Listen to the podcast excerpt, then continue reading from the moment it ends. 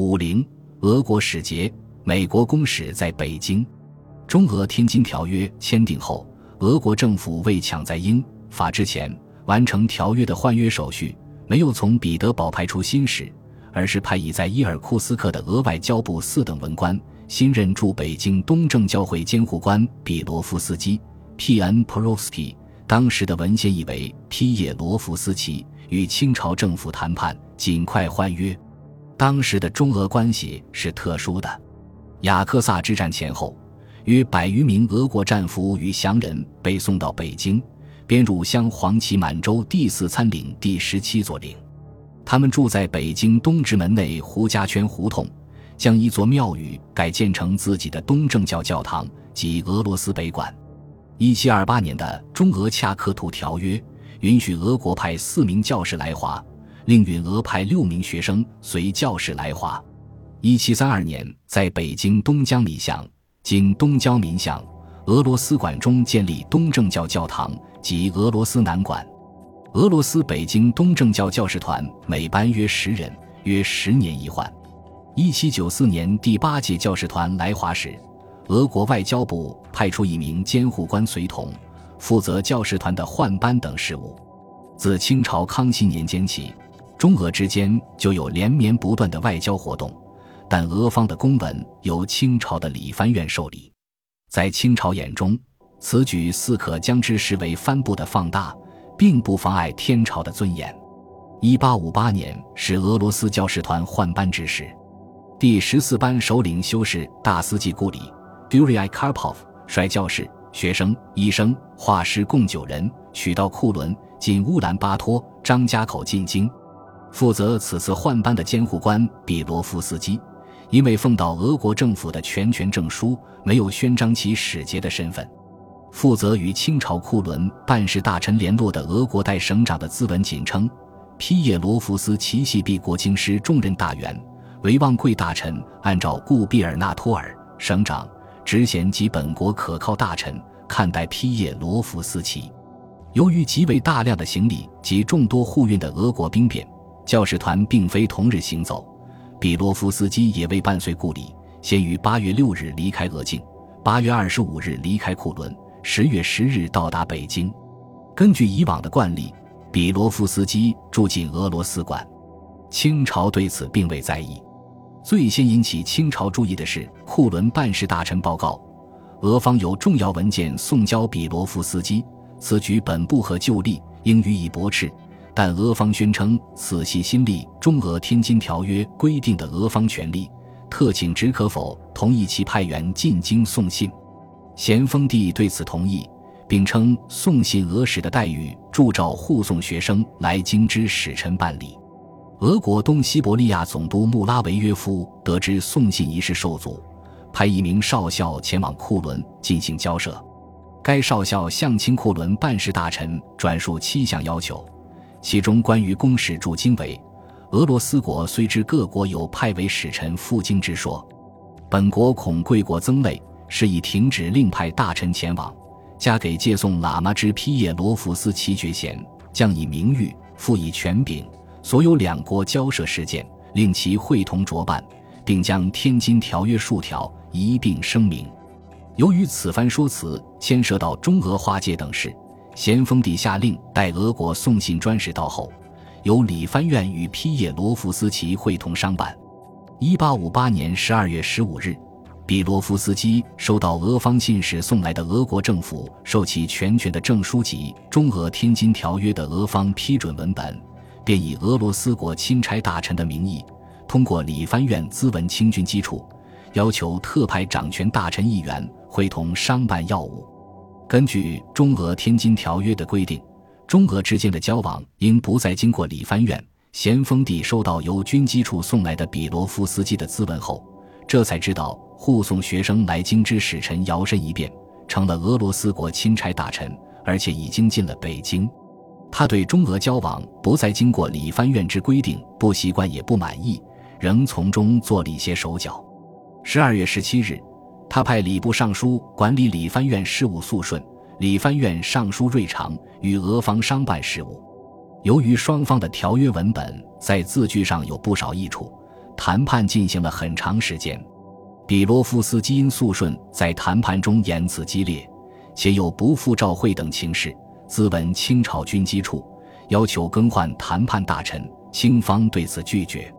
桂良在上海时听到俄使在京谈判换约，连忙上奏，称英法美得知俄国进京换约，必不肯在上海换约，要求将具体换约地点改至他处。咸丰帝对此同意。称至时在库伦换约，一连几个月的谈判，肃顺等人据理力争，谈判桌上火药味极浓。至一八五九年四月，双方大体完成了条约的互换手续。至于比罗夫斯基一再提出的乌苏里江分界之事，肃顺根本就不怎么理睬。俄使在京换约的过程，使咸丰帝及朝廷上下感到。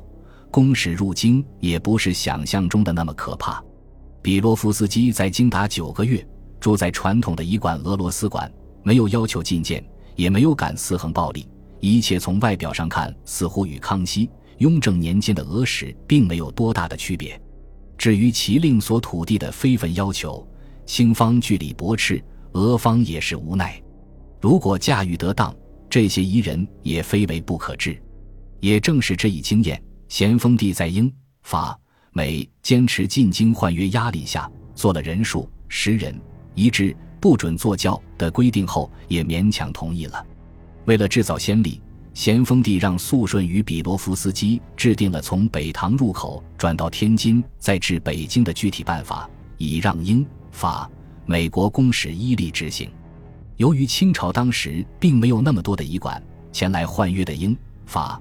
美三国公使及其舰船将至大沽口外，咸丰帝于一八五九年六月九日下令军机处转顺天府，于正阳门外东西一带查明有无空闲房屋三所，每处约需五六十间以上至七八十间者。军机处给顺天府的咨文中称，现在英米佛三国易换合约，或在上海，或来京城，尚未议定。如其来京。自应照各依朝贡之力给予管役，以资期止。而顺天府的资府中称，据两县，指顺天府管制京城的大兴、宛平，并称向来外移朝贡，该县未经办过此项差事，顺天府衙门亦无成案可查。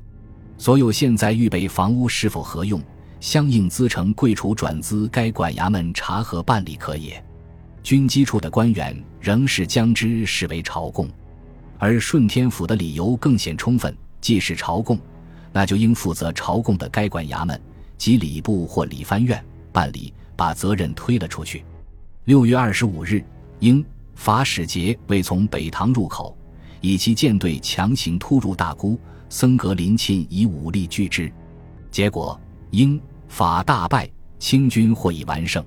咸丰帝虽闻胜利，但恐事态扩大，仍令直隶总督横幅向英、法、美三国使节询问，是否仍愿从北塘入口进京换约。因前次顺天府查密馆舍不甚理想，咸丰帝命内务府整理国子监、老君堂、马家场三处房屋，于六月二十七日交顺天府，赶紧置办屋内用具。顺天府为此向户部请款银一万两。以购备木器、锡器、铜器、瓷器、铺垫、灯彩各物。对于横幅请各国再从北唐进京换约的召会，英法公使未予理睬，率舰队南下。而美国公使华若汉 （J.E. Ward） 却表示同意。按照中美天津条约，美国并无进京换约的权利。美国公使华若汉因英法公使进京换约。便援引最惠国条款，随同北上。英法公使南下，美方对俄国使节在京换约的情况也不知底里。清朝若拒绝其入京，美国公使也只是无奈。然此时清朝急需一个榜样，听到美使乐意进京，喜出望外。接待的馆舍定为老君堂。咸丰帝于七月十二日命军机处转顺天府，将房屋内器具备齐。并到今后供应，应需银两若干，先行之赵军机处奏明办理。尽管此时清朝因财政危机而无力支付官兵薪饷，咸丰帝仍坚持旧制，无偿供应来京一事。顺天府因不知道美国公使将驻多久，所需供给难以选定，便开价银四千两，并表示将来拥有盈余，视郡如数交还。倘或不敷，随时再请。据称为美使布置的馆舍，使俄国人感生嫌疑。由于当时朝贡使节往往借进京觐见之机大做生意，俄国教士团也私下于此生利。咸丰帝恐美国公使称此大肆倒买倒卖，六月二十九日命左都御史绵森传旨巡视武城御史，密斥商民不得收买夷人货物。七月十九日再命左都御史沈兆林复传前旨，命巡视武城御史帮同步军统领衙门，顺天府一体办理。尽管御史们皆认为夷人唯利是图，到京后不能销售货物，事难久居。是于机密之中仍欲防闲之意，或以为御夷之一策，但称若按咸丰帝的规定，在不能明白张贴告示绝对保密的情况下，执行此策困难太大。本集播放完毕，感谢您的收听，喜欢请订阅加关注，主页有更多精彩内容。